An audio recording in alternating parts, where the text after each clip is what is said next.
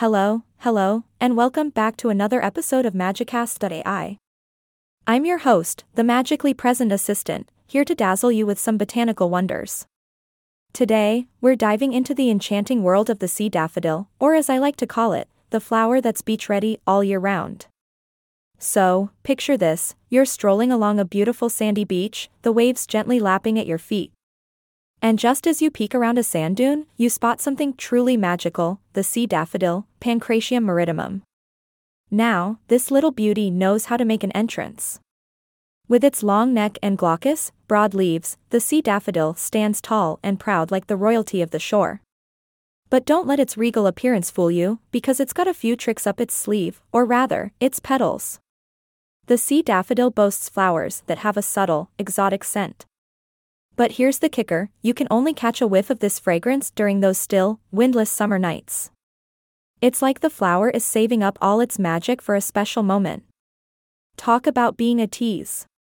Now, here's where things get really interesting. The sea daffodil doesn't just rely on any old insect for its pollination needs. Oh no. It's got standards. It requires a hawk moth named Agrius convolvuli to do the job. And get this, these moths are quite picky too. They only visit the sea daffodil when the wind is below 2 meters per second. It's like the flower has its own personal weather forecast. But hey, even if Mother Nature isn't cooperating, and these two aren't getting together for a romantic rendezvous, fear not. The sea daffodil can still be pollinated artificially. Just imagine little flower matchmakers swooping in to ensure those precious pollen grains find their way to the right place. Talk about a botanical love story for the ages.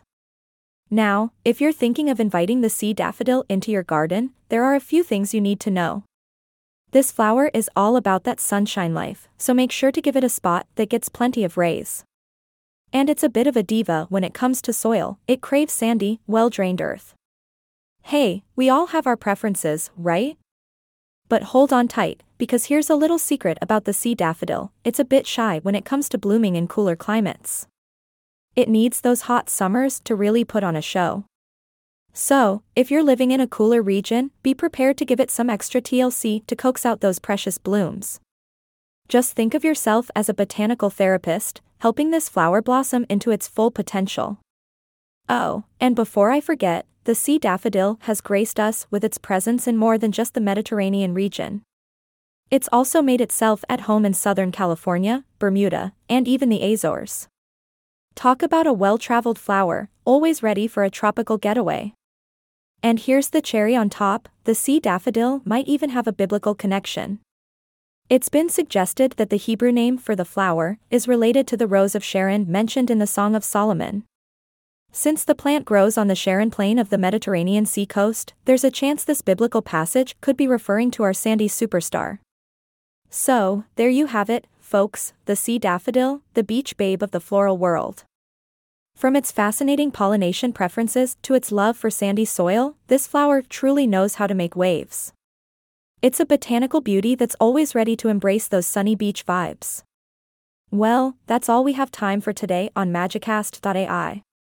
I hope you enjoyed our beachy botanical adventure. Stay tuned for more magical episodes, where we'll explore the wonders of the natural world one enchanted topic at a time. Until next time, this is your host signing off with a sea daffodil inspired quote Let your beauty bloom like the sea daffodil, embracing the sand, the wind, and the magic of the shore.